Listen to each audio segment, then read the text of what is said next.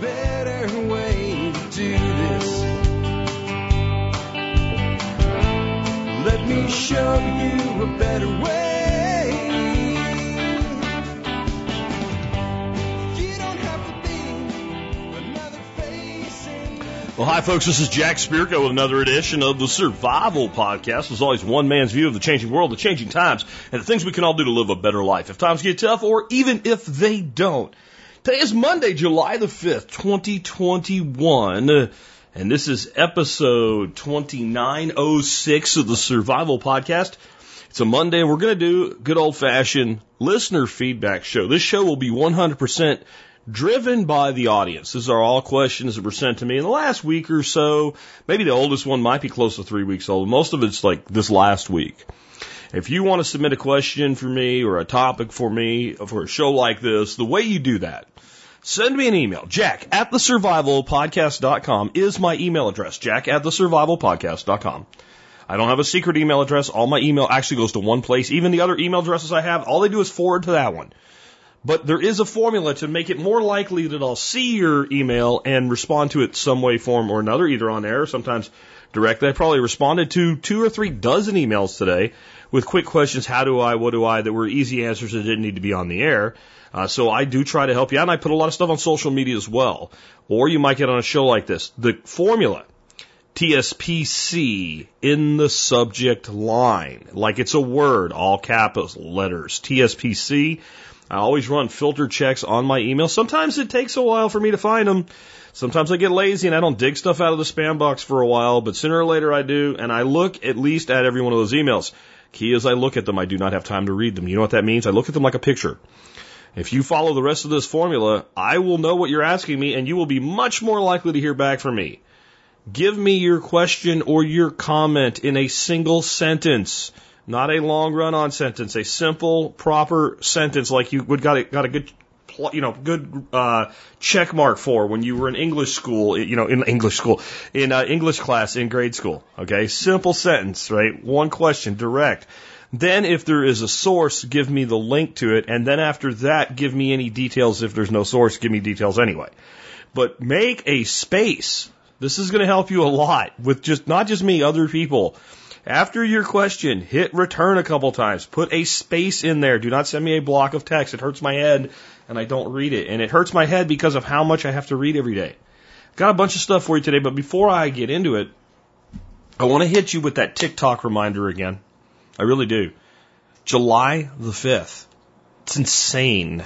It's insane. And it's weird, too. I don't know about you guys. I felt like June lasted forever. I was talking about that with Nicole Sauce Wednesday before on Loose the Goose, and she said the same thing. When I said it, she like rolled her eyes, like, you know, only a woman can. And it was like, yeah, man, like June just seemed, but, but all of, you know, all first half of twenty twenty-one, oh my God, what happened to it? It's gone. It's like, boom, tick tock, tick tock, the clock ticks for us all. We are now closer to Christmas Day than we are to the last New Year's Day that we just had. Really think about that. We are closer to Christmas. We're way closer to Thanksgiving. We're way closer to fall than we are to last winter. And that means that time is moving. Even and that sometimes when you, you feel like it moves so fast on you, that's because it moves whether you do or not. So either you move along with time in advancing the things you want in life, or life moves past you, because time is never static. With that, uh, let's talk about what we're going to talk about today. I have a great quote for you by Plato. Yes, I am a redneck hippie duck farmer, but occasionally I quote people like Socrates and Plato. And I'm going to tell you how it actually applies to a discussion I recently just had on Next Door about snakes. Yeah, snakes and irrational fears. Plato would know a little bit about that. Maybe not the snakes as much as the irrational fears. And the people who brought you the concept of the trigger warning, the social justice warrior microaggression crowd, they're now triggered by the term triggered.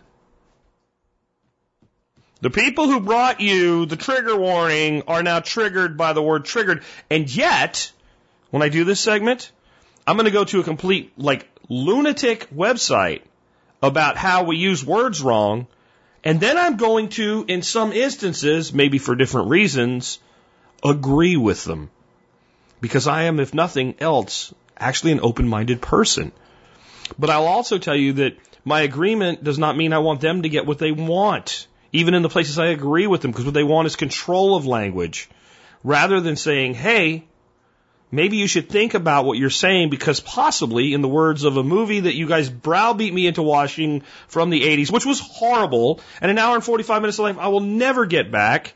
The only thing that ever came good out of this movie were the little one-liners, and in this case, that word does not mean what you think it means. Some of you know the movie now, and if you don't know the movie, never ever let anybody ever, ever talk you into watching that horrible, horrible, awful movie. But it does give us things like that word does not mean what you think it means.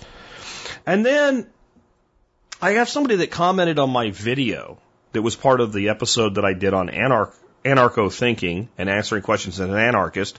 A simple question that opens the order idea, opens the door to anarcho-thinking, even to the people that might seem the most closed-minded. And I've talked about this before, but I've never really talked about it in this way, so we'll talk about that for a moment.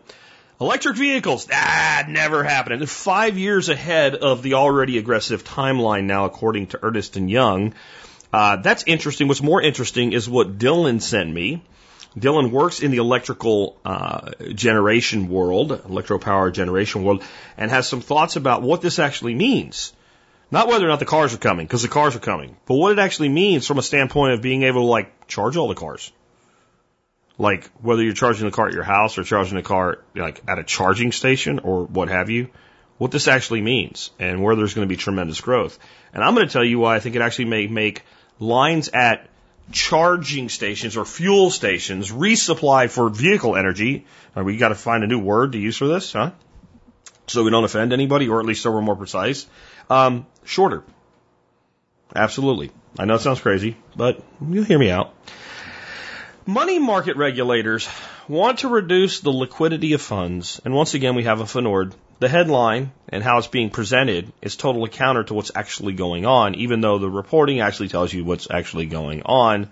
Another great little bit of feedback from a listener here. And um, another B T, uh, B- Bitcoin E T F is being proposed. In fact, being announced. I'm going to build this. Um... There's a gal that many of y'all may know her name, and, and many of you won't. Cathie Wood. Uh, Cathie Wood is a, the head of something called ARK Invest, and some of you are familiar with the ARK cryptocurrency. The two things are not related in any way. ARK Invest is an investment firm that manages investments that, among other things, is involved with cryptocurrency, specifically to the cryptocurrency industry is what it, what is marketed as. Um, but they're not related to each other.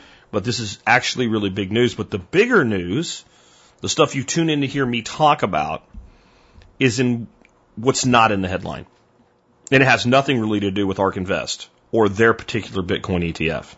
It has to do with something that I think is going on in the cryptocurrency world right now that nobody seems to see but me. So either I'm wrong, and that's possible, or people are just not paying attention to something that might be the most momentous undertone and foreshadowing of what's to come from Bitcoin ever. And I really mean that. And I've been talking about it here and there. When I say it, you'll be like, yeah, you kind of said stuff like that, but okay. Yeah, this is really important to understand. Um, then I have somebody wrote me about seeing technology and the results of technology indicate what the next technology is, which I think we'll talk about when we talk about the electric vehicles thing as well.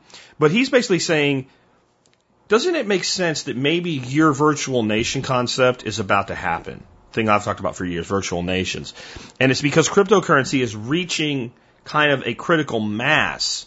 And it is the technology that must be fully developed, not even developed so much as embraced, used by enough people, before the next wave is the virtual nation. And it actually made me think, am I wrong even though I'm right about virtual nations? Was my original concept, not the thing, but the form of the thing, flawed? Are they already here? Did we just see it happen in Miami at the Bitcoin conference? Did we just see it play out in that the people that were not invited to the Bitcoin conference because the Bitcoin people were maximalists and only wanted to talk about Bitcoin, and even if you did something else, if you came there, you could only have a booth that only talked about the Bitcoin thing. If you wanted to speak, if you did stuff with other things, that's fine, but you better not say anything about it. Bitcoin, Bitcoin, Bitcoin. And because those people believe all coins other than Bitcoin are shitcoin, immediately a bunch of people together, a very successful like co-event that was, you know, in its own venue called Shitcoin. They like played, and, and people went like crazy, and a lot of people went to the Bitcoin thing and then went over to the Shitcoin thing. And of course it was tongue in cheek calling it Shitcoin because there were, but was that two virtual nations? Was that some people with dual citizenship? Do we already have virtual nations? In some ways, I think we do. And does that mean my, my original idea was flawed? Does it need to stay more fragmented or less fragmented in its ability to offer exchange? Is social media turning into virtual nations? And will it ever be able to do what I envisioned if that's all that it is? Or might it be more powerful? These are all questions I'm going to talk about. I do not pretend that I already have the answer to them. And then, a stupid yet smart piece of advice from a chicken feed producer, and we're going to examine it with logical thought, because I think it's a good lesson in how to use logical thought processes and understand why some people say things that they say that you're like, I don't need to hear that. Maybe other people do. Yeah. And then, what role does Agenda twenty thirty, or the Great Reset, play in my advice to get the hell out of the cities? Some, but maybe not as much as you'd have thought. We're going to do all that today. It's going to be a great show. But let's start off with reminding you about our sponsors of the day. Sponsor of the day number one today is J M Bullion. J M Bullion, if I want to buy silver or gold, it's where I go, j m bullion dot com. Why? Because they give me a discount on my silver and gold, and nobody else does that. Um, they and, and because they ship my order for free, and because they sponsor my show, which which you do as well, and because if there's ever a problem, and there really isn't any problems, but if there ever was a problem, I can get the president on the phone in like five minutes. That I can have the president answer my email personally to me if there's ever a problem for my audience members.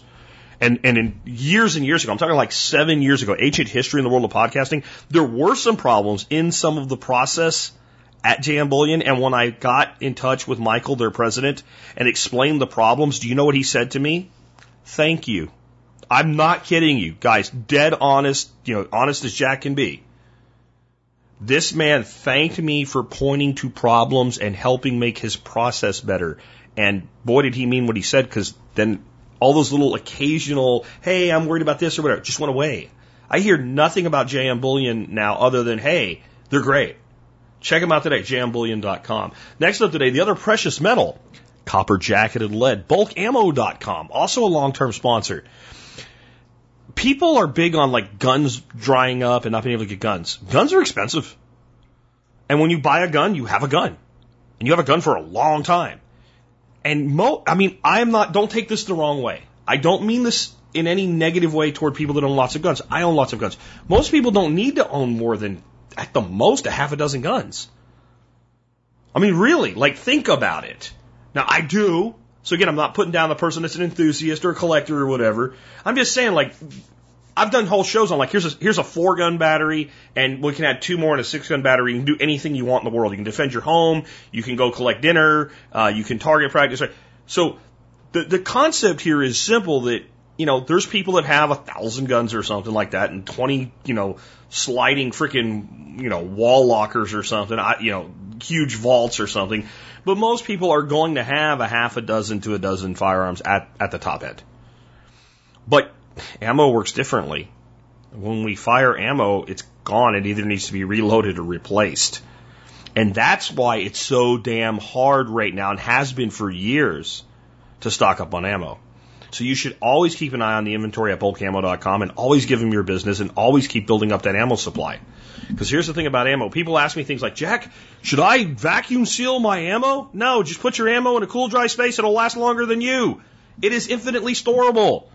That's why you need to be using bulk ammo dot com. And don't forget to get your discount. They are an M S B supporter. All right, with that, let's start off with this uh, quote of the day. It's a really short, simple quote by Plato. And it is, courage is knowing what not to fear. And it's one of those great quotes because it can stand alone, but it has so much breadth. It may, when I saw that today uh, at Brainy Quote, which is where I get most of these quotes from, it made me think of a conversation I had just this morning on Next Door. So, so d- d- you understand here, putting this in context, the people that live around me, and when I say around me, I don't necessarily mean on my road, But I mean, in the area that Next Door, which is like Facebook kind of for your neighborhood, your like your subdivision, like multiple subdivisions, like a regional, it's like a regional Facebook, a fairly small, tight region, a few thousand people maybe in a highly populated area. They are snake phobics, right? They are just, I mean, every third freaking post is, I saw a snake. Um, including one of a guy who went into this lady's house who worked for Fort Worth Animal Control because there was a snake in her house, and he told her the snake was a water moccasin. The snake was not a water moccasin, a k a a cottonmouth, a venomous animal.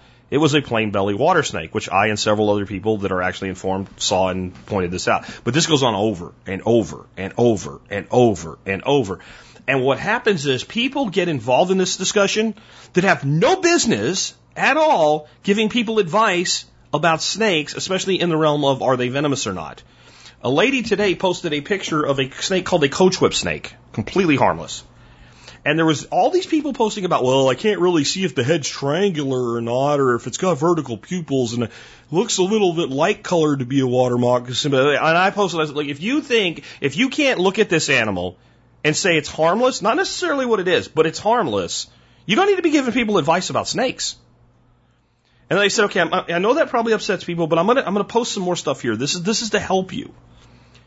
And there's literally seven snakes that can exist where we live, okay, that can be venomous. Seven. That's it. There are no more than seven, unless somebody lets a Gaboon viper go in your backyard or something like that. There's seven.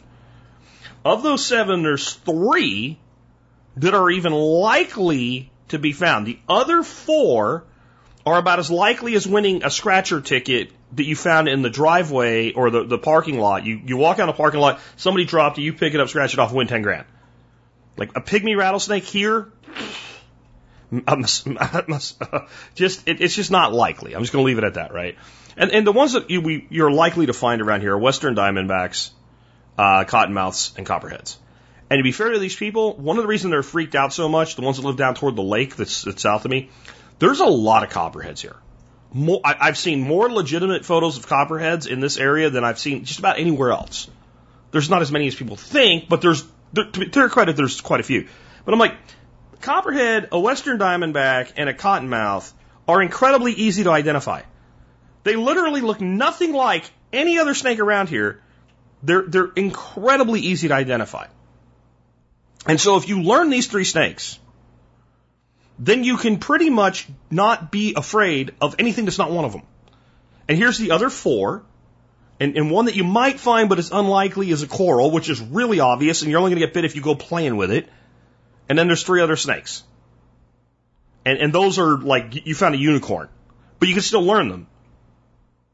And two of them are rattlers. So, I mean, this is, this is not hard to, to sort out, right? Like, this is, this is really easy to sort out. There's seven, you learn those seven, now you're not afraid anymore. How does that apply to what Plato said? Courage is knowing what not to fear. As soon as you have the knowledge of what's dangerous, the only way you can have a fear after you've eliminated the potentially dangerous is an irrational fear.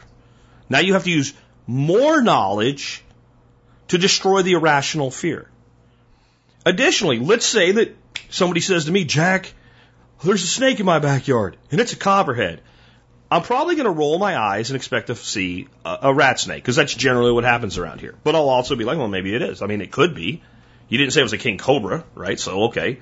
And I go in the backyard, and there it is. It's a copperhead. I'm standing fourteen feet away from it, and I'm looking at it, and it's laying in the sun, sunning itself. Am I afraid of it? No, because I know it doesn't fly. It can't leap fourteen feet through the air, right? So I'm not afraid of it. The person that's afraid of it shouldn't be afraid either. What they're afraid of is it might move somewhere and be somewhere and I'll step on it. That could have happened anyway. You don't walk around with irrational fear. Now that you know it's there, we can remove it. You, if you do not know how, you probably should not. If you want to kill it, I'm not even going to be upset. I'm not going to be upset if someone kills a snake. What I get upset is when they kill a snake and they act like they they, they defeated a black-maned man-eating lion on the on the Serengeti Plains with a spear that was trying to kill three children when they did it. Like they're bragging about it. They said, it could have killed me. No, it was sitting there minding its own business. You clubbed it. That's how weak it is.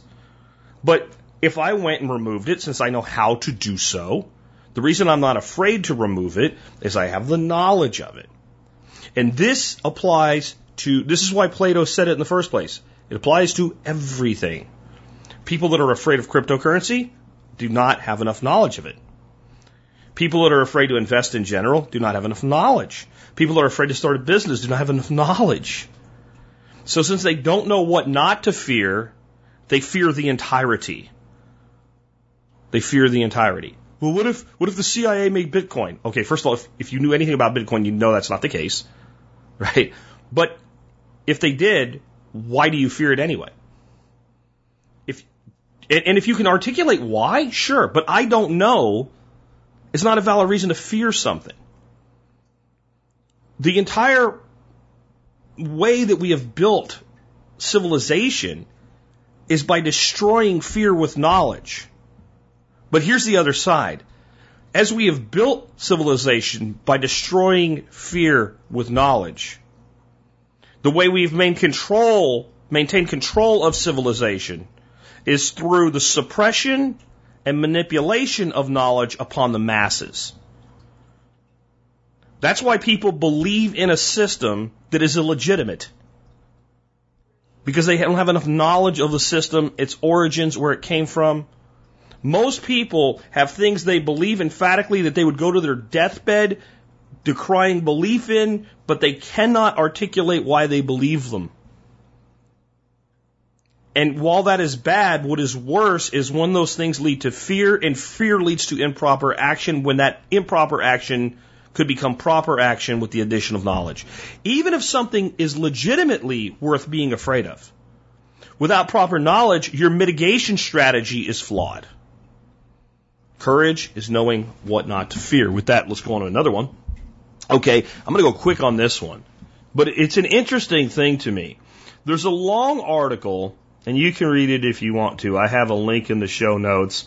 Uh, even the phrase trigger warning is now off limits. And this person kind of seems like they started out as kind of a purple-breathing social justice warrior and was a real fan of saying they instead of he or she, you know, when they'll come back, right? Because you don't really know, right? Like, which to me is already nonsensical, but at least you understand the place where this person's coming from. And they're like, this has gone too far. And the left is eating itself at this point. But they, this person linked over to Brandeis University's Prevention, Advocacy, and Resource Center's article on language that doesn't say what we mean. And there's some real stupidity here. Um, oppressive language is everything going on right now. If you say, well, with everything going on right now, I feel that you're being oppressive, right? Because the alternative should be things like police brutality protests, Black Lives Matter, COVID nineteen, et cetera. Name what you are referring to. Yeah, maybe, but do the people around you know what you're saying? Like, this is somewhat legitimate, actually, with everything going on right now. Do I know what you're saying? Because if you say with if you say here with everything going on right now, first of all, you probably won't.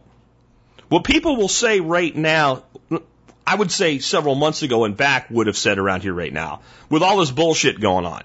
Nobody in their right mind from here would be confused that they meant the COVID nineteen pandemic bullshit. That that's what that's what they were talking about. But if you were somewhere where people don't know what you're talking about, I don't like phrases like this myself, but I don't want to control somebody else's use of them, and I don't find it oppressive. I find it inaccurate. They have some other ones that I actually agree with, and I think that the mainstream media is the biggest offender of using the improper language. Again, I don't want to, like, I don't consider it oppressive. Maybe it is when the mainstream media is using this one. Think about this term. Child prostitute. No. That, what, this, what this resource says is you should refer to that person as a child who has been trafficked. I agree. At least. Right? Um, sex with an underage person. No, the the word you should use for that is rape. I agree. Non-consensual sex. Rape. I agree. And their, their, their reasoning here is sex with someone without their consent is rape. It is important to name this. I agree. I completely agree. I find it reprehensible when a news personality speaking about somebody like a celebrity says he was accused of sex with an underage pr- person. And I don't know that I would use the term child who has been trafficked. I would use forcible sex with a minor, rape of a minor. Even if it's not forcible, it's rape. There is a age limit of consent. We should call it what it is. And I guess that one, when being used by people with positions of authority, I could even get get on on the track with these people of saying that's oppressive. What I'm trying to point out here is these people are nuts. And, and here's what I mean by nuts. Female identifying, depending on what you mean. Male identifying. Women, including trans women. Female bodied. Male bodied. Cisgender women, men, assigned female. Like this, this one is so insane. Like, I don't even know what you're talking about anymore. You're trying to clarify, and now you're so worried about offending somebody. Because these terms imply that a person's identity isn't real or that their body defines them in a different way than they might identify. No, bullshit. It's very simple. If you were born with balls, you're a dude. If you were born without balls, you're a woman. If you were born with both, you know, like vagina and male genitalia at the same time, then you are an oddity known as a hermaphrodite. How you identify doesn't change what you are.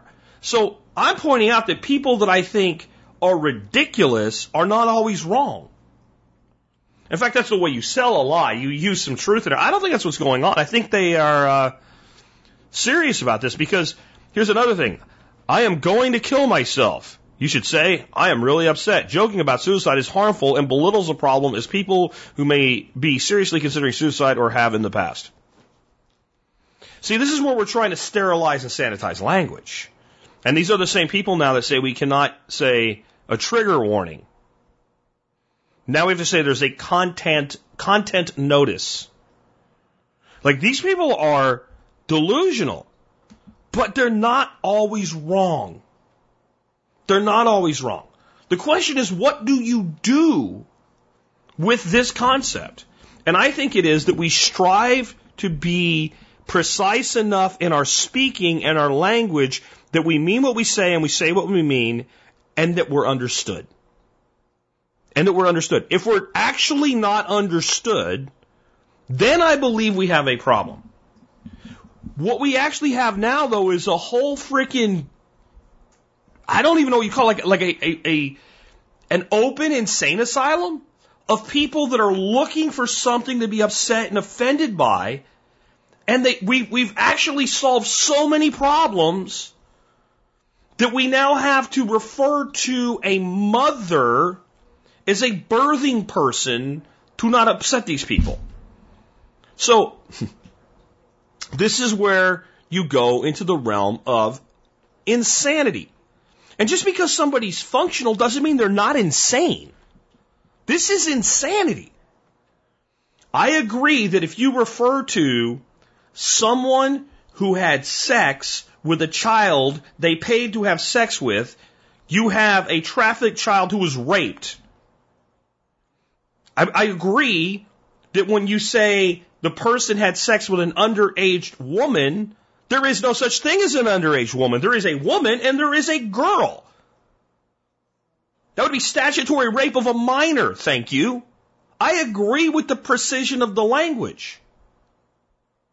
But I do not agree with the enforcement thereof, and somehow you are an oppressor if you use a colloquialism or a well-known phrase. And you, I, I think people are like, why, why are you even spending this much time on this, Jack? You said to go quick. I'm going to go quick. We're going to move on really, really fast. Because it's a mechanism of control. And this is why, years and years ago, I would occasionally use the word on the show that triggers some people. I know I'm not supposed to say it triggers you because triggering you might trigger you, but retarded.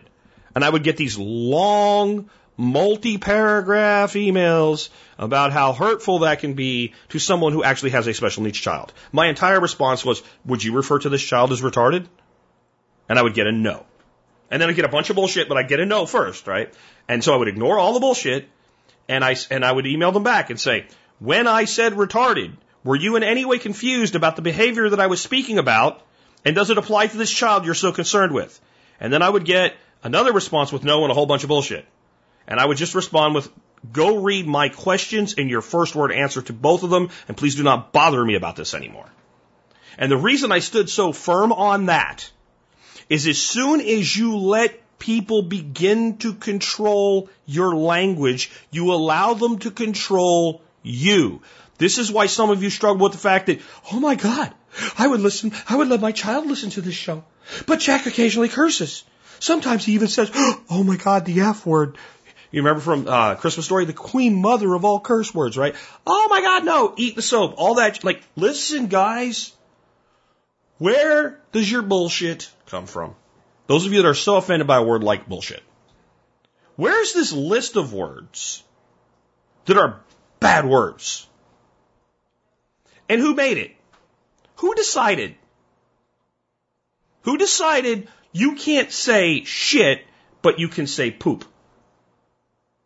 Because I promise you I can express a far more profane thought with the word poop if I choose to. Incredibly, disgustingly profane. I won't do it because I'm not a profane person. Okay? I use a word that makes sense for the thought and the emotion that I'm feeling. That's why that word exists. And what will happen is someone said, well, that these are not connected. They're absolutely connected. This is the spiral that we went through.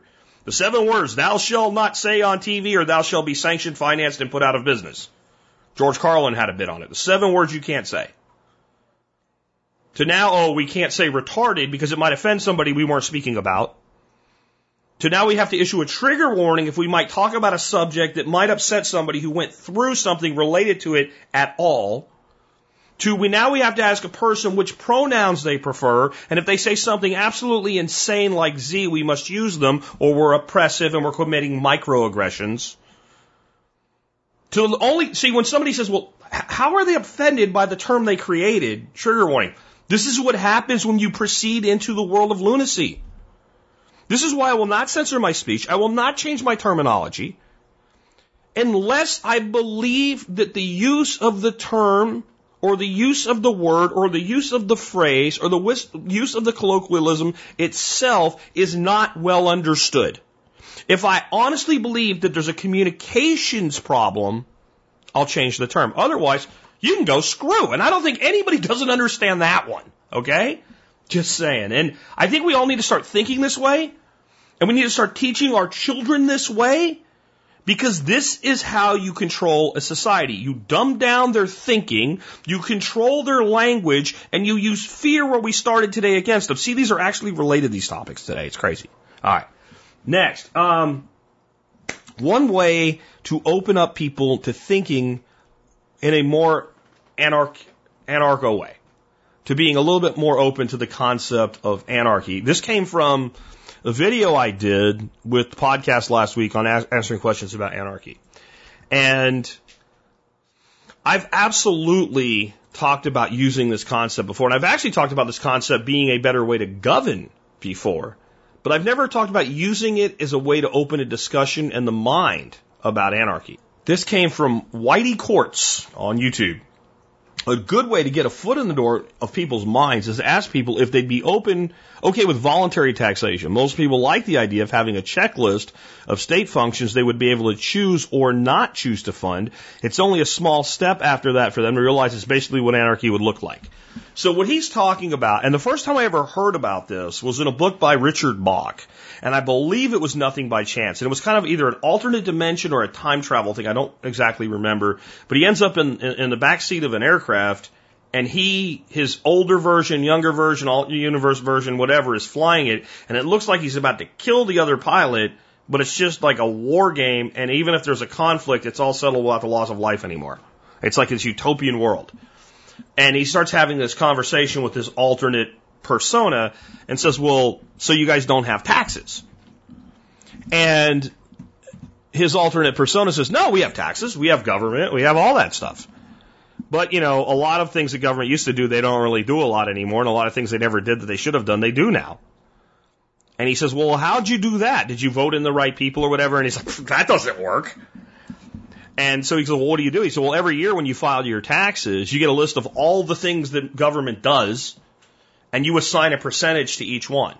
Like, if you really think national defense is important, you might put fifty percent down. And if you really think education is really important, you might put thirty percent down.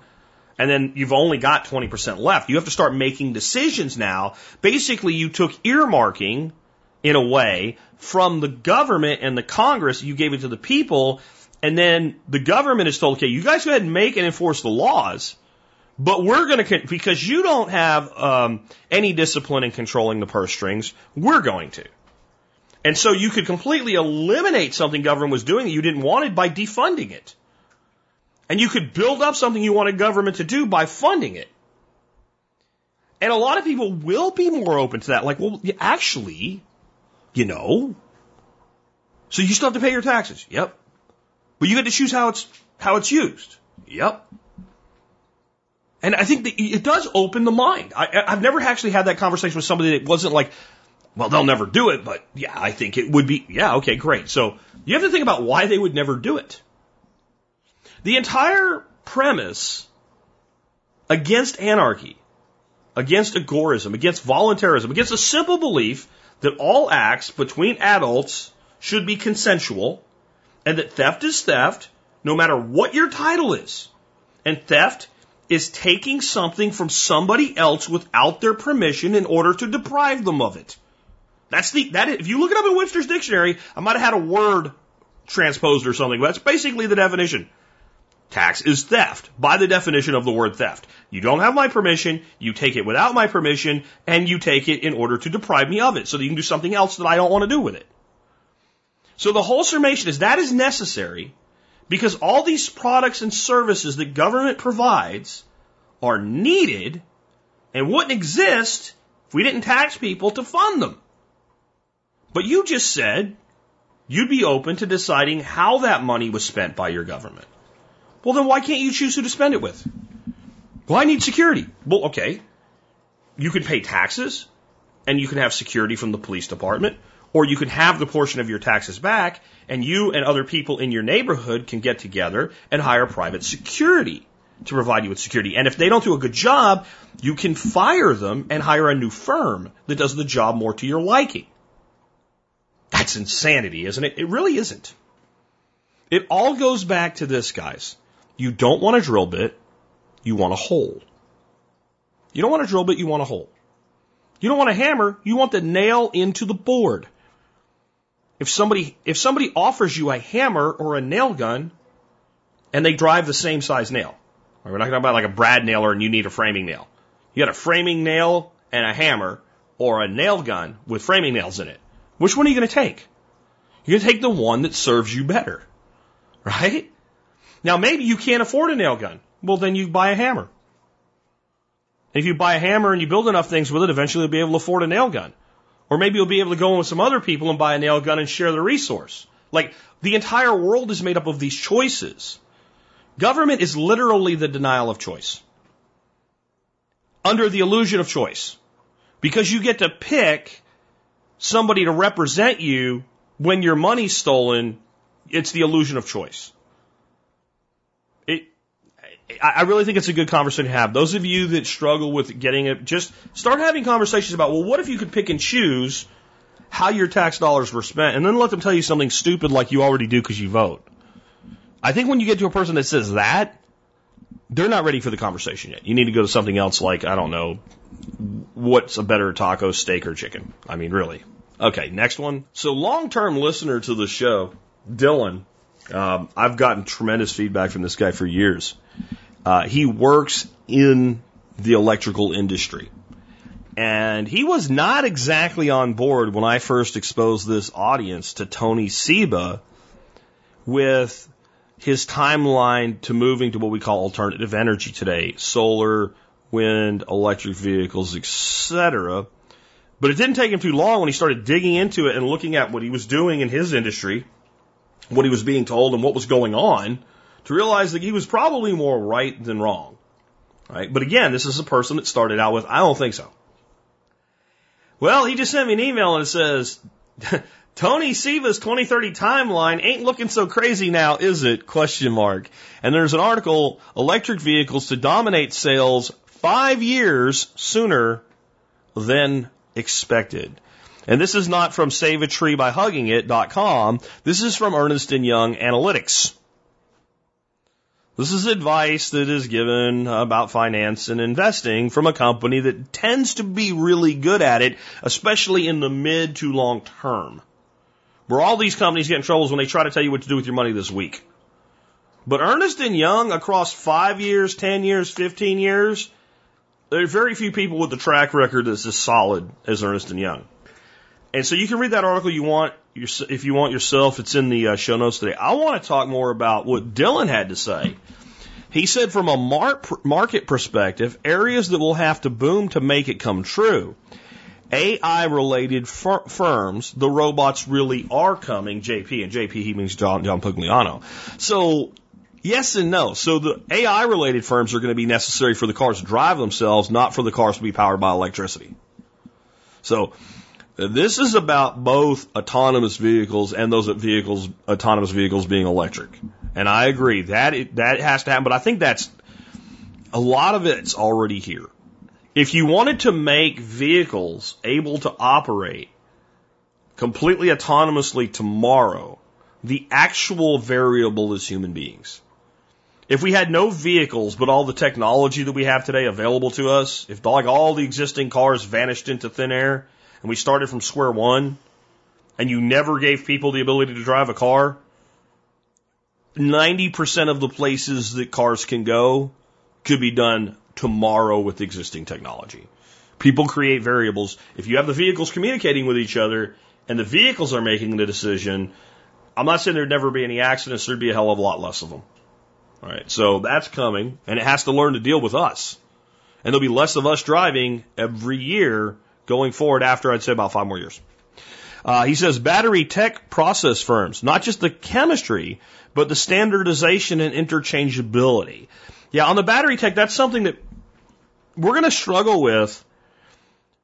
When we think of electricity, my wife just found a really new, great oscillating fan. It will be coming to T S P C soon. It's quiet, it's powerful, it works. It's expensive for an oscillating fan, but it's worth the money. It's very different from the cheap little plastic box fans you can get for twenty bucks that when you turn them on, they sound like bah, and they move a lot of air, but they're annoying and they don't oscillate and they're on the ground, right? And they're cheap and they're plastic, but they're also the same. I can order any device by and large that runs on, you know, grid powered electricity in the United States. And when it comes to my house, it has two little prongs, maybe three prongs, and I plug it in the wall and it works. That's interoperability, and it's also what you'd call backwards compatibility. If somebody makes a better fan than this one, it will still have that same plug. It won't have a proprietary plug that somebody has to come install in my house and attach unicorns that fart rainbows to my roof to make it work. It will just work with what we have. There is some issue there. Consumers in middle, middle America, that is all the F one fifty people, are going to demand ten-minute fill-up, which is limited by current flow into the battery. In other words, if I'm low, I don't want to wait more than ten minutes after I stick something in my vehicle just because it's not a gas uh, a gas spout anymore. I want if it's electric, I, don't, I want ten minutes. I want to go down the road. And let's face it, most of us don't like when the guy in front of us at the gas pump, they're all full.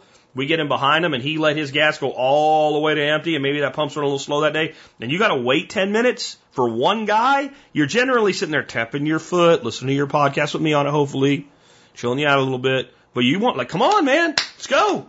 And if that guy, like, didn't pay at the pump, and he leaves his car in front of you and walks in to pay later, right? Okay? Yeah, so how do we handle that? I'll tell you some ways I think we handle that. Um, changing infrastructure firms. There are multi-hundred billions or even trillion dollars worth of gas stations out there. There'll be significant electrical changeover necessary to support all the wheels on the road. Yeah, gas isn't going away anytime soon, though. This is going to be a very long tail ebbing off of petroleum as a fuel supply. And so what, what you can see happening here is a much simpler transition of this, this place has, you know, six pump islands, and maybe a couple of years from now it has five and one electric, and then four and two electric, and like that's that's that. I think that can happen. Um, and again, standardization who gets the V C R of the Chargers wins? Who makes the, the one that everybody buys? I think you're more looking at connectivity than the underlying technology there. I think there'll be tons of competition there, and I don't know that we'll ever get to one or even two on that. Uh, to meet the ten-minute fill-up, some sort of battery change-out infrastructure. I had this idea, and I thought I was a genius, that basically your car would be like your DeWalt drill. The battery's dead. Well, we don't have to charge the battery immediately. Take the battery out, put it in the charger, put a charged battery in the drill. Why not do it with a car? Turns out Elon Musk is not stupid, and he thought about this years ago. And back in twenty twelve, he had a car show where they swapped a battery from the car. Maybe this can be done, but as of yet, it's not cost-effective. But if you standardize the battery, the form factor of the battery for electric vehicles, or maybe there's like, you know, a slow capacity, you know, like a, a regular capacity and a high capacity, but the form factor, how they connect, it could be done. Otherwise, you're, you know, think about, think about the world of power tools. Jack, can I borrow one of your batteries? Yeah. What kind of tools you got? Rigid? Nope. Why not? I got DeWalt. Ask Bill. Bill's got Milwaukee. It could be the same thing. You have to standardize if you're going to be able to swap the battery. And maybe electric utilities, if we can be creative enough, with enough CapEx put into them, that's capital uh, in, into there, uh, build out those wires and end-user interfaces to provide our product. In other words, I think he's talking about charging at home. That's already something we can do. However, I want you to think about load on the grid. And if everybody goes home with an empty car and plugs the car in at the same time every day, whether they need to or not, let's say you have an electric vehicle with a two hundred fifty mile range on it, and you drive about thirty miles. What are you going to do when you come home?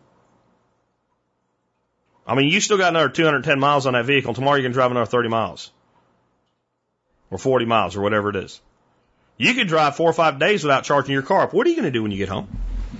What do you do with your cell phone after you have you talk on it all day? Whether it's, you know, you look at it, it says sixty percent on it. You plug it in. So what we're going to have to have to make home charging work is enough grid intelligence to say, you can't have all of it right now. Or you can, but you can't. And so that everybody's vehicles are charged by morning. But I think what we can also have is you don't have to charge at that super high rate of speed. If you get home at six o'clock at night and don't leave, leave till six o'clock in the morning, home charging doesn't necessarily have to get you back to completely full. It just has to keep you going enough. And this is why I think for a time, a lot of these electric-only vehicles are going to start actually shifting back to more of a hybrid model, very small on-demand generators that use gas until this infrastructure problem. Because it's the only way to really make this work. Ed Wallace, who's a local guy, Dallas-Fort Worth guy I have a lot of respect for. I've tried to get this guy to do, do his show as a podcast for years. He won't do it. He He fears podcasting because he does not understand it. He's an older guy, and he just doesn't want to learn new things anymore, it seems like. Um, and he has a segment, by the way. If, you're, if you live in a Dallas-Fort Worth area, he's worth listening to for this segment alone. It's called Backside of History. It's like a fifteen-minute segment. I'm like, just make that a podcast, dude. And you don't want to do it. Um, he's a huge fan of electric vehicles, and he was talking about how this, this myth that electric vehicles can't charge at charging stations right now is ridiculous. And he was talking about, at the time he was doing it, he was talking about um, an evacuation from Florida. And he's like, if you owned a Tesla and you had it fully charged in Miami and you needed to drive to North Carolina, he laid out where all the places where you could stop and how you wouldn't even have to stop at all of them. And you would never have a problem getting your vehicle charged and getting out of there. Well, that's because one quarter of a percent of those vehicles right now are electric. That's why. That's why. He made a good case that right now you'd be better off. It'd be easier than trying to get out of there filling up on gasoline to make that drive to evacuate. He wasn't wrong. But if you had ten percent of those vehicles be electric, no, it's not, the infrastructure's not there. So, yeah, there's a lot that has to happen here. But I do think home charging is going to be a big part of it. I think things like power walls in the home. Because now what we can do is we can dump power from the power wall into the car and then over time recharge power wall. And of course, that's Tesla's solution. And I don't know that it'll all be power walls. That's, that's Elon Musk's dream, a power wall at every home. And by the way, that's your, your electrical provider. That's their dream too. They would love to have that. That would be the biggest battery bank ever, and it would be decentralized, yet they would have centralized access to it. And uh, I know there's people who have some very scary, you know, they'll turn me off, whatever. They'll turn you off whether you have a power wall or not. If you, if you are under any illusions that the power company can't shut you down, this, this winter and what happened in Texas should show you otherwise. So if you give them tools to be better able to manage power on the grid, they're going to do a better job and allowing for some incompetence, right? But I'm just saying they're going to do a better job than they would otherwise. And so this tech's coming, and it's not coming as fast as some people would like, but it's coming a lot faster than many people acknowledge. I'll leave it at that. Next up, this one comes from Adrian. He says, Spirko Damas strikes again with the money market fund managers not liking the fact that money market funds are very liquid and they want to regulate the liquidity away. I'm going to do this one real quick, but I have talked about this in the past. That's why Adrian sent it. But this is the headline of the article. Global regulators try again to eliminate money market hazards. Well, they just want to fix the problem. No. They want, see, Adrian has graduated from Jack Spirko University on F NORDs, at least my F NORDs one oh one course, he's got an A triple plus in. They're not trying to eliminate the hazard that exists in a money market fund. They're trying to regulate away the liquidity because they don't like the liquidity. The case made in the article is that during the, the onset of COVID and people panicking and wanting to make sure that their funds were available and not lost and, and using funds, because since a lot of prices crashed on a lot of things, a lot of people like went, you know what? You know what? When the stock market crashed by like fifteen thousand points and they had eighty thousand dollars sitting in a money market fund, they bought into stocks. So they cashed in eighty grand, boom, and they went into Exxon or whatever. And what happened was the money market funds almost collapsed again, just like they almost did in two thousand eight, two thousand nine, and like they almost did in two thousand one and like in nineteen eighty-seven again, right? And so the issue here is that money market funds play fast and loose the way the, the banks in general do with money, with inter-institution lending, et cetera, but with no F D I C to back them up and prop them up. A money market fund, if you're not aware, is basically a dollar fund sort of. It pays some, it pays a little bit better interest than a savings account. And it's designed for money that is a little more midterm than what you would do with a savings account, and it pays a little bit more interest. And because they don't make sure that they have enough money to cover all the deposits at all times, sometimes when a lot of the money goes out at once instead of a little bit over time, they cannot cover everything.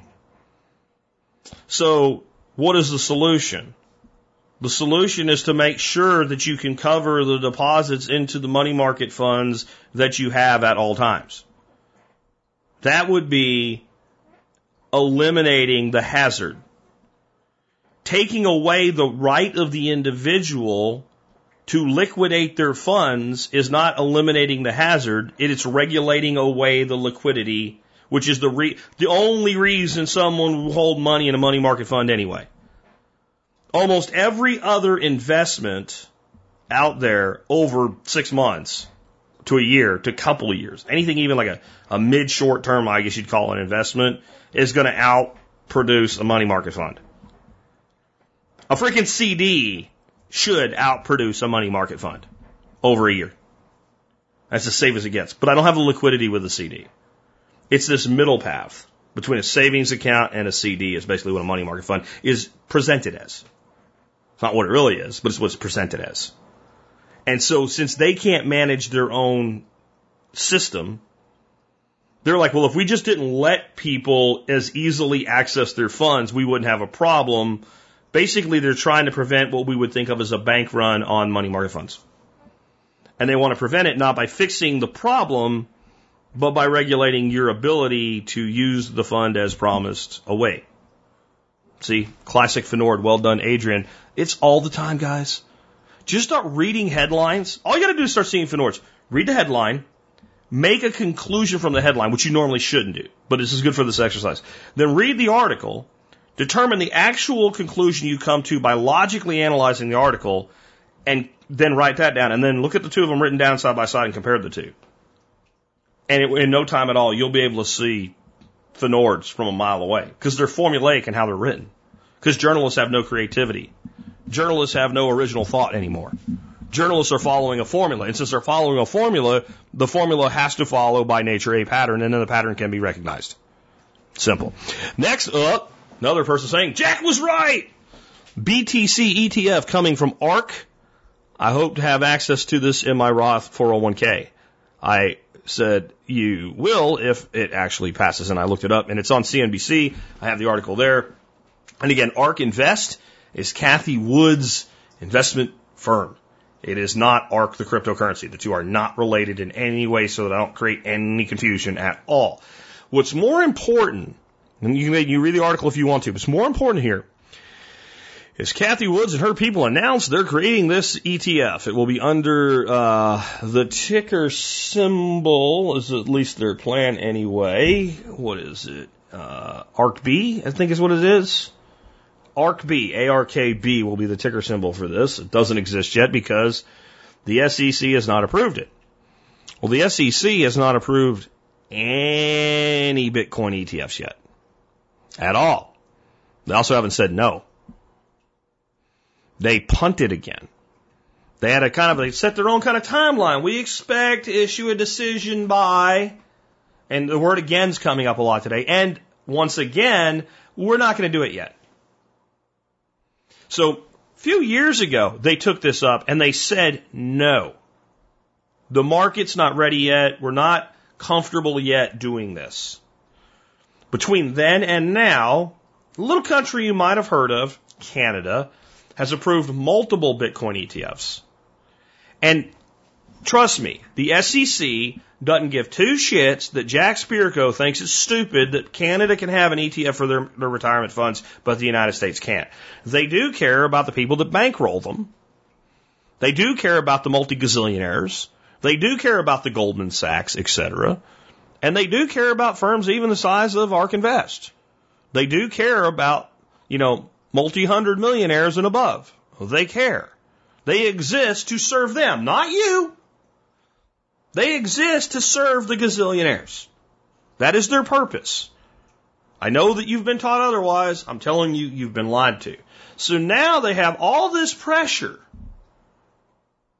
from people with lots of power and control inside their own apparatus of governance, through manipulation of things like, you know, the Congress, through lobbying and, and other things, and different pressures being applied. And they're not going to say no. Because if they were going to say no, they'd have simply said no. So instead of saying yes, they keep saying basically, not yet, not now. Now, here's what I think's going on, and I've been talking about this in pieces and parts for a while now. I believe there is a concerted effort to push down the price of Bitcoin as much as possible in the near term, and that we are not seeing a typical bull market turn into a bear market has become the normal course of things in the world of Bitcoin.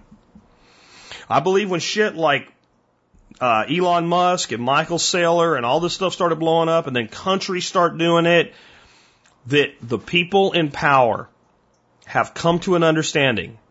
This cannot, shall not, and will not be stopped.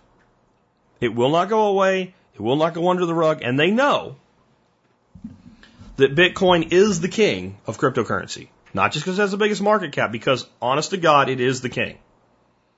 It is the Google of, you know, it's Google. There is search, and there's lots of search engines that do a lot of things, but Google owns the market. And Money is different than technology, so the analogy only goes so far. If you're the king of currency, it is much more difficult to knock off Bitcoin than it is to knock off Google. Much more difficult. Much more difficult. And they know this. And they know that it is going to become, maybe not the global reserve currency, but a global reserve of value. And they know that many countries are going to adopt it as legal tender, and they know that can't be stopped. And they know they can pass any law that they want, and there is nothing that they can ever do to prevent you and I from exchanging value digitally in a peer-to-peer mechanism. If you can't shut down freaking file sharing, illegal file sharing, you are not going to shut down Bitcoin because you're, you're operating at so much higher of a level. And I think that a lot of the institutions have made a choice. We're going to do this too. And things went so far, so fast, I think a concerted effort went in place. Let's, let's get it as low as we can. We'll get China to ban Bitcoin again. Lots of against today. You know, we'll, and, and we'll talk trash about it. Get, get Elon to tweet something about energy. Come on. Tell him, tell him we're going to take away one of his contracts if he doesn't. And I do. I mean, I think it's an overt conspiracy. And you can manipulate the price to a degree. And with the most attack and flood we have ever seen, you're still looking at thirty grand range. And people say, it halved in value. No, it tripled in value over the last two years. And I think the move is, before we all move, let's work together so that when we all move, we get as much as we can. The problem is there's only so much to be gotten. There's only so much to be gotten. There is a finite amount here, and you're never going to have a central bank digital currency capable of doing this, being what Bitcoin is. So that's what's going on, guys. And I would say keep an eye on it because you have the ability to kind of recognize when we're hitting that point. Are we there yet? I don't know. We could be. But we're going to have some time. There, you're going to see when this starts to turn, and I would be getting what you can while you can.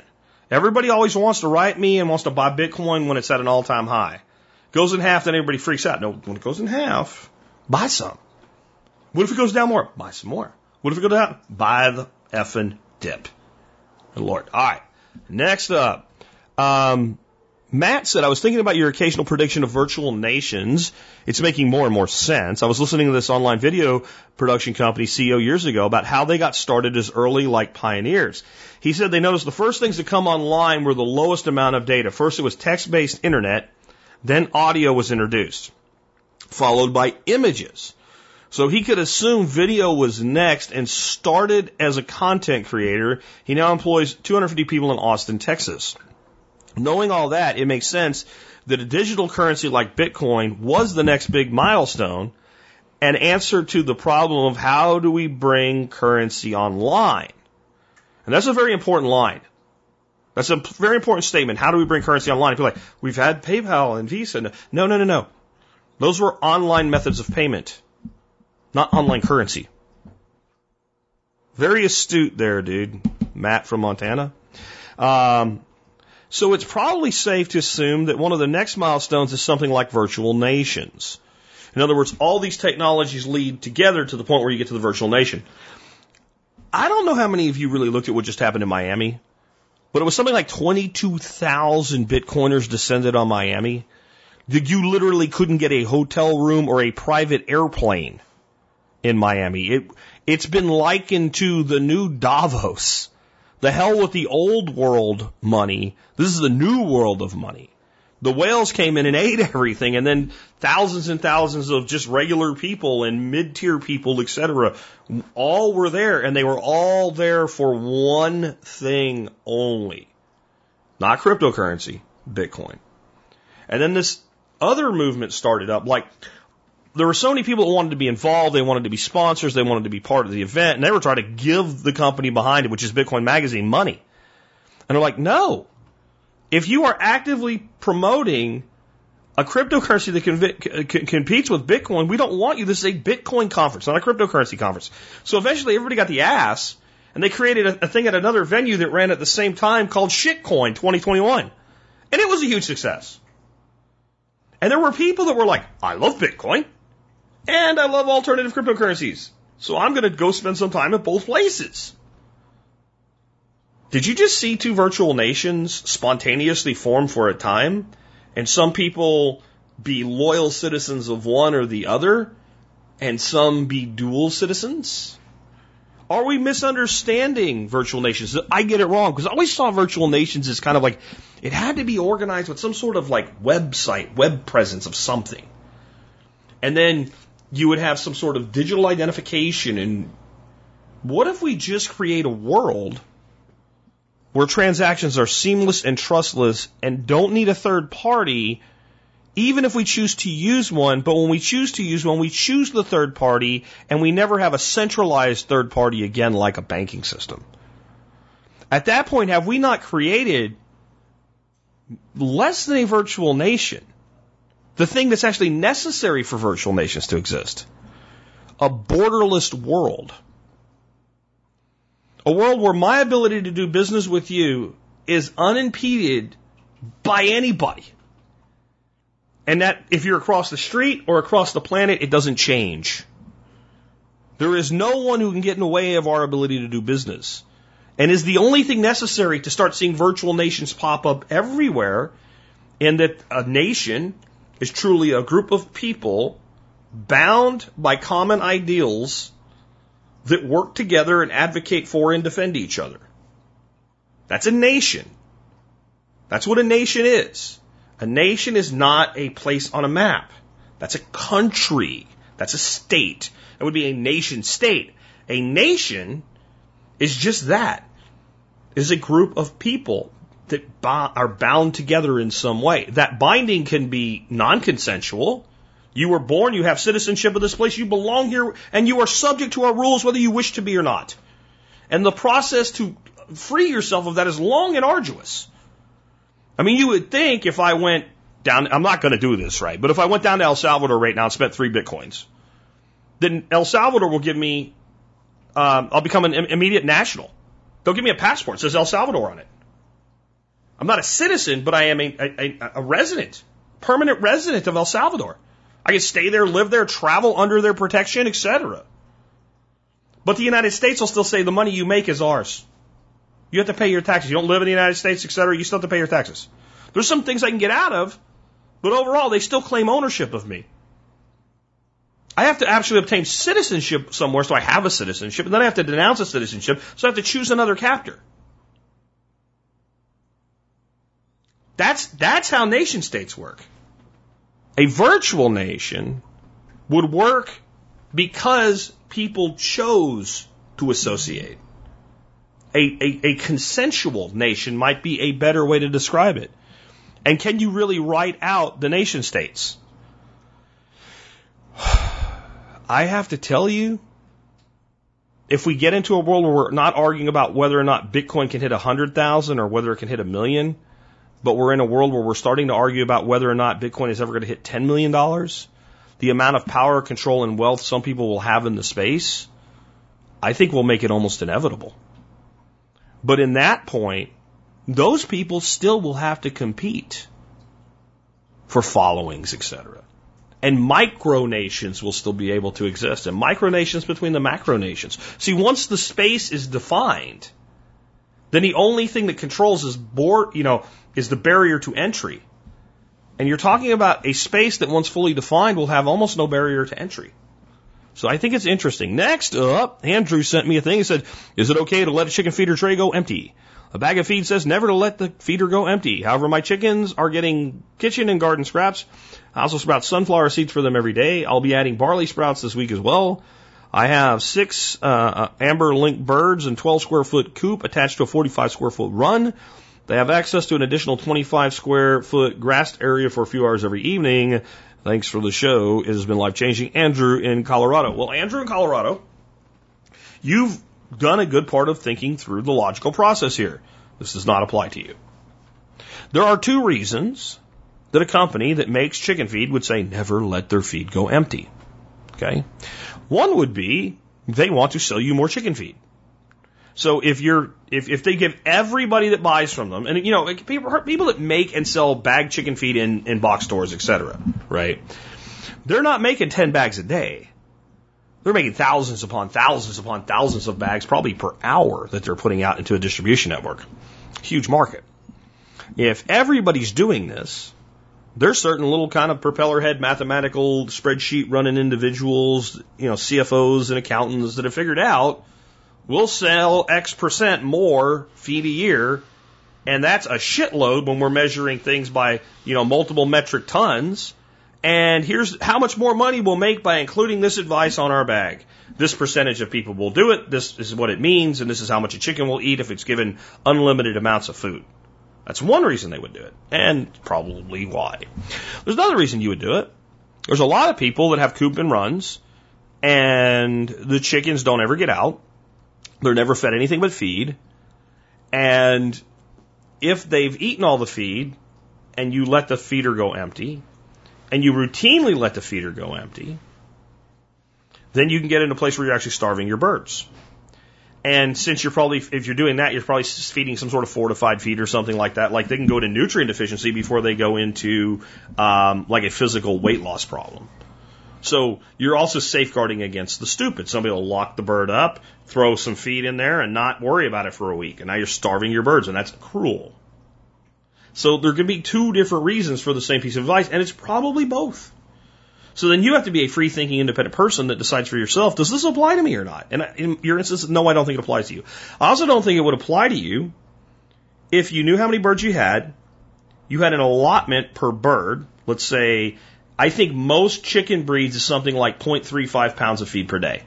It's either zero point three or zero point four pounds. And since you knew that, you did that, so you know if it was ten, you'd give four pounds of, uh, of feed, right? And as long as you kept an eye on it and said, you know, like, you don't have a pig and somebody that's being pigged out on, and he's not getting enough food, and maybe you need to give that give a little bit more to make up for that. And you fed every day. If the if the feeder goes empty and the birds are happy, that means you're doing it perfectly. Now, if you take this to somebody that's tractoring or free ranging, you actually have to do something totally different. You actually have to reduce the feed so that you force the work. Birds are lazy. They don't want to work any harder than they have to. I mean, if they're out there and a big giant grasshopper jumps in front of them, that's delicious. That's dessert. They're going to eat it, but they're not going to work hard. So the number for a duck is four tenths of a pound. Actually, I'm sorry, zero point three five. Maybe that's where I'm getting my mix up. zero point three five to zero point four pounds, depending on the breed of feed per day. So a light breed, like a runner, zero point three five pounds. A heavy breed, like uh, a Saxony or a rowan, is going to be zero point four pounds a day. I feed my ducks a quarter pound of feed per day per duck. Jack, they'll die. No, they have to work. They're free and they're let loose every day. They have two acres to wander on. They have everything a duck could want. And they're also supplemented with things like water plants and stuff like that. If I were to give them as much as they want, they won't work as hard. They won't work as hard. If I underfeed them, considering there's not enough here for them to fully utilize, they won't be as healthy as they need to be to work as hard as I want them to. So it's a balance. It's like paying an employee. You pay them enough that they won't quit, but you don't overpay them to where they get too lazy and think they're worth more than they really are. It's exactly the same process. So just a way to think logically through this and see all the different viewpoints of it. Um, question here is, is your advice to get out of the cities based on the World Economic Forum's Agenda twenty thirty, which would also strap into the Great Reset? I'm a rural guy who's lived in big cities and got your advice to leave the cities. I originally attributed it to supply chain issues, nine meals until chaos, no jobs type chaos, but lately I've been reading more about the World Economic Forum and Agenda twenty thirty. Their ideas about smart cities, smart sewers, et cetera seem like equally good reason to avoid cities until the schemes implode. I was curious as to what exactly inspired your advice to get out of the cities.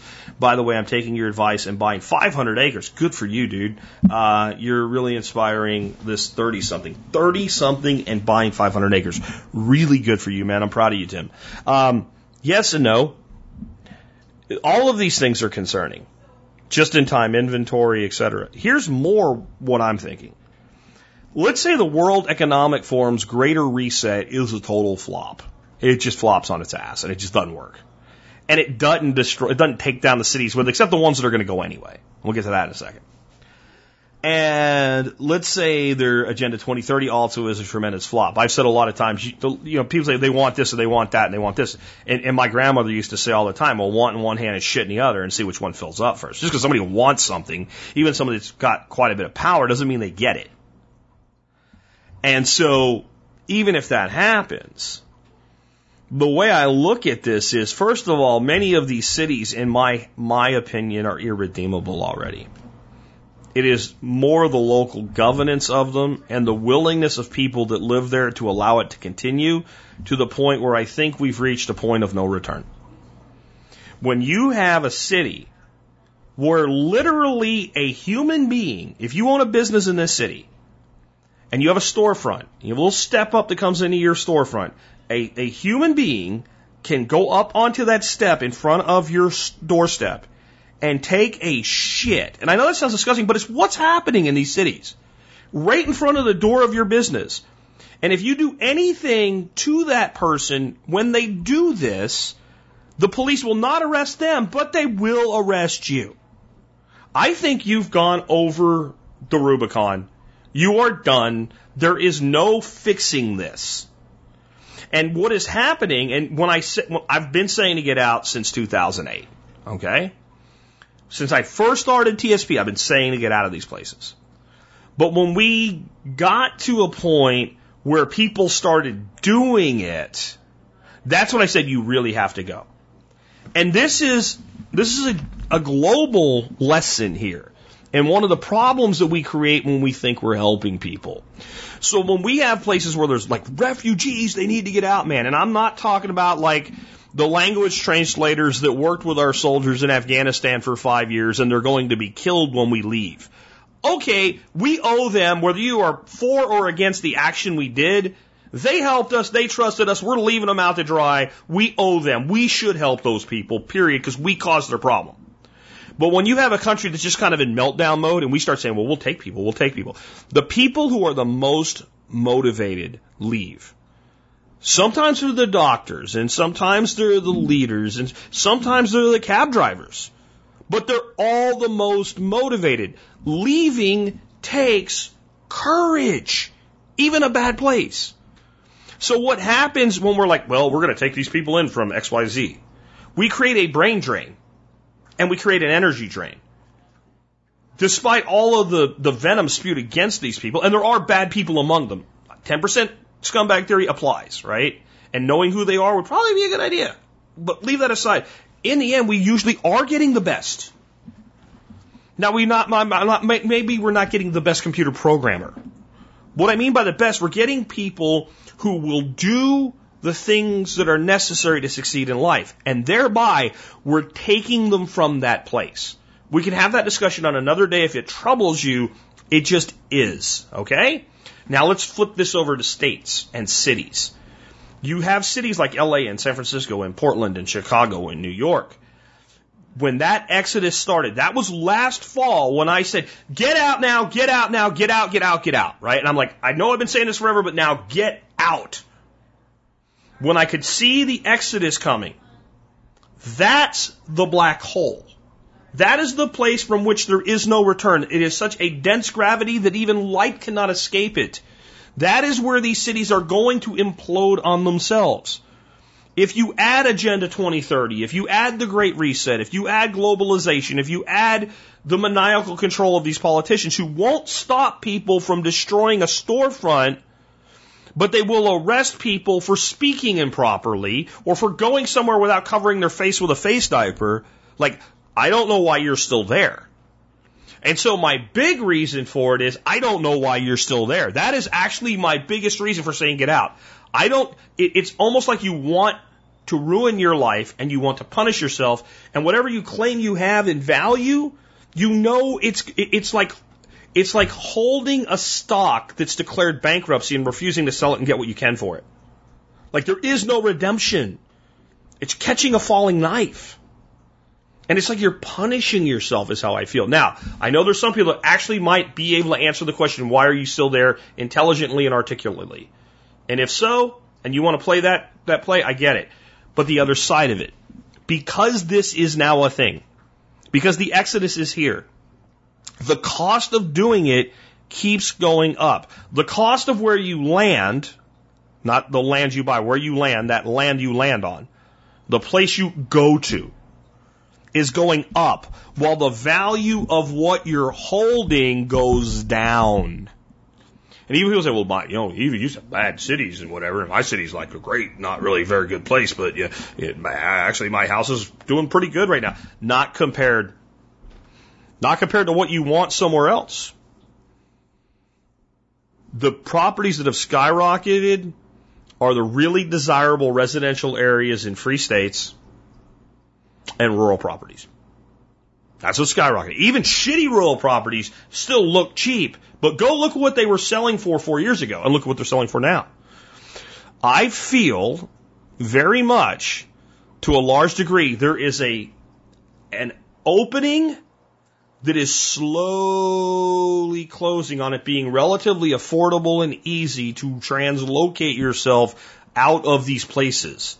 Not because somebody's going to put up a fence and not let you out, but because the market is going to put up many fences that keep you from getting in.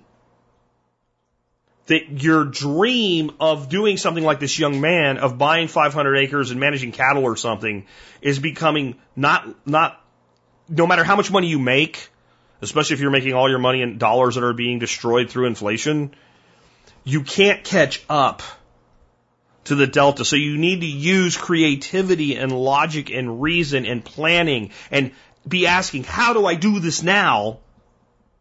Because you still can. And it's harder now than it was ten years ago. But there seems to be this misguided belief in people's minds that ten years from now it'll be easier than it is now. My urgency is, I think if you don't want to do it ever, you don't care about my urgency. So the only people I'm talking to when I say do it now, do it fast, figure it out, and do it now doesn't mean quit your job and leave this second, unless you have a way to do it. It means start trying to do it now. I'm only talking to people that I think are like, well, I want to do that someday, and I'm telling you, if you don't do it now, someday ain't coming for a lot of you. There will be a point where it will be incredibly difficult to do because there's only so much, so many places available to do something like this, and those places are becoming more desirable and having heavier and heavier competition, while the value of these other places is in infinite decline. And even if it has short-term bumps, that's all they are. Society is making a choice right now. And it's choosing to separate itself from this high-density population. While you're right, these Davos assholes, Agenda twenty thirty, Greater Reset, World Economic, they want to put everybody together like cockroaches. They all want us to live like insects in colonies. But I'm not so worried about that. I'm worried about you not having the alternative. Because they are going to start building apartment buildings that are actually H U D developments in the suburbs. All over the place. That's their next plan. They're going to do that. They're going to do that. Occasionally politicians tell you the truth. You know? See, I have a long memory. Remember when Mitt Romney was running for president and he wasn't ever going to get elected president? But he made a very careful promise that if, if you elected me president, that's more like Bush, isn't it? I can't do Romney. Um, if you make, elect me president, I'll make sure that we are energy independent by the end of my administration. And then he said, North American energy independent, like an, like a, like an appendage, right? Like, like, like an amendment to the comment. Well, North American independent, right? You know, son of a bitch if that didn't happen anyway, even with Barack Obama. Trump did it. Trump did a lot for American independent energy. But by the time Obama's term was over, North America was energy independent if it chose to be.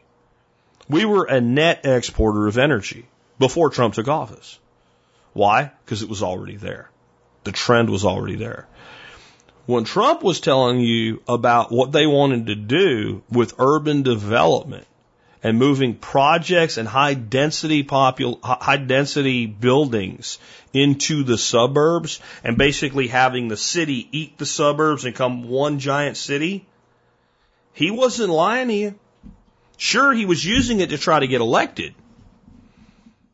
But as a guy that's kind of involved in the the building and construction industry and then was privy to all the information that the President of the United States has, it wasn't a real big jump to get there. And that's what's going on. And that's why my advice is get out, get out, get out. Because I believe that most of you want to. If you don't want to, pick a, pick the best place you can to stay and get there now, because it ain't going to get any easier. With that, let's go wrap things up. Let me remind you, if you like the show and the work that we do, you can always help support us by doing your online shopping at T spaz dot com. Uh, our item of the day today is the uh, DeWalt Drill Combo Kit, and it's a twenty volt max X R cordless brushless kit, and it's important it's a brushless kit.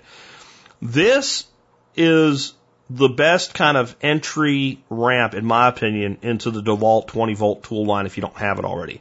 The drill alone in this set is an amazingly powerful drill, and this is kind of the upper end impact driver that goes with it. It comes with two batteries and a charger and a case that you'll probably use for fishing gear, because I mean, I don't know anybody who uses their DeWalt cases for the tools. They go on the wall or whatever. Um, I guess somebody does. I don't. Anyway, um, it's on sale for two hundred twenty-nine dollars. This is the same set that I brought you earlier in the year. It was on sale for one ninety-nine, and I was like, buy it and buy it now. I'm not saying that today. I'm saying if you need power tools and you're going to want to get into DeWalt, this is a hell of a deal. The normal retail on this is about three hundred dollars. Sometimes it's like two ninety-nine. Sometimes it's two eighty-nine. Sometimes it's three nineteen. two twenty-nine is a hell of a deal. one ninety-nine is a deal that comes around usually like once a year on this, right? So it's a great deal. If you went out and bought this independently, it would be around four hundred dollars. If you went out and bought a battery, uh, t- two batteries with a charger, the drill is a bare tool, and the driver is a bare tool, it'd be about four hundred bucks. So it's a great deal, and it's certainly worth picking up. And remember, always check, I talked about this last week, uh, the Amazon Renewed line as well. Because if you see DeWalt tools on Amazon Renewed or Rigid or Milwaukee or any of that shit, it's brand new stuff that was returned. There's no, there is no one at Amazon rebuilding a freaking DeWalt drill. It just doesn't happen. But even if you're not in the market for tools, if you're in the market for anything at all, you're going to buy something online today, go to T spaz dot com before you buy it. With that, let's talk about our song of the day today. Song of the day today is by Survivor, and the whole week is going to be Survivor songs. So since we do four shows a week plus Miyagi Mornings, now it'll be four Survivor songs this work. Uh, this, this song is called Ever Since the World Began. And I, I've said this before when we've played Survivor for you. I think that Survivor is li- largely underrated due to their success from the Rocky movies. And I'll be playing you a, a, a song this, this week that was supposed to be in one of the Rocky movies and ended up not being in it, and probably should have been. Um, I think if you're younger, it's hard to even understand this. If you were alive in the eighties and a Rocky movie came out, you saw it, or you were at least aware of it. And so when a song like Eye of the Tiger came on the radio, it was the Rocky song. And while that made it really popular and had a big boost to the band, and they certainly made a lot of money because of it, it kind of became like that was their theme, and people really didn't listen to their other music. And when I've said this before, people say, you know, their music's kind of formulaic. So I think we have to judge music based on the time that it came out and how it compares to other music that came out in its space. And there's definitely some formulaic components to some of Survivor's music, but it was an eighties band. Okay? I mean, it was, like, until now, it was the decade of formulaic music. Uh, I think the music has gotten so formulaic now that, like, the most formulaic eighties music seems original compared to what, what's the crap that's being crapped out now. Um, but this song, to me, there's some components to it that are very much like this could be from an eighties movie or something, right? The, the, the time is obvious that this song's from. Don't go nuts on me with what I'm about to say. I'm going to quantify it. I'm going to explain it. I'm going to put some caveats in it. This song, to me, is actually very indicative of something more like you would expect to come from Queen. Okay. This does not have Freddie Mercury's vocals in it, right? This is not Queen. I'm not saying it's as good as Queen. I'm saying it makes me think of the type of music Queen did. This song is so beyond formulaic that it actually seems to be formulaic in some ways because it sounds so good. When I say it's Queen-like, what I mean is the music that Queen made, what they went through to get the final product was far more than somebody writes a song, somebody puts some score together, and they record it a couple times and decide what they like best. It was agonized over. It was like, we need to add this, we need to do that. This song has those types of elements in it. They didn't do what Queen did, not to that level, but I would also say that had Queen, during the Freddie Mercury years, done this song, no one would have said, that doesn't seem like something Queen would do. In fact, it would have been embraced. This is a, an incredible piece of music by an incredibly underrated band. Now, on top of it, it comes across like a love song, right? That everything is destined for us. But if you actually look at the words, it leaves room for that. But the real message of this song is that there is a destiny. There is a destiny for us all. And we have to continue with that as our core belief system. That whatever is to be, will be. But my role in it is to make it so. And if I do what I'm supposed to do, then destiny will do what it's supposed to do. So it's actually an incredibly deep song and an amazing piece of music from an underrated band. And with that, it's been Jack Spirko with another edition of the Survival Podcast. I'll never know what brought me here, as if somebody led my hand. It seems I hardly had to steer, my course was planned. And destiny guides us all, and by its hand we rise and fall. But only for a moment, time enough to catch our breath.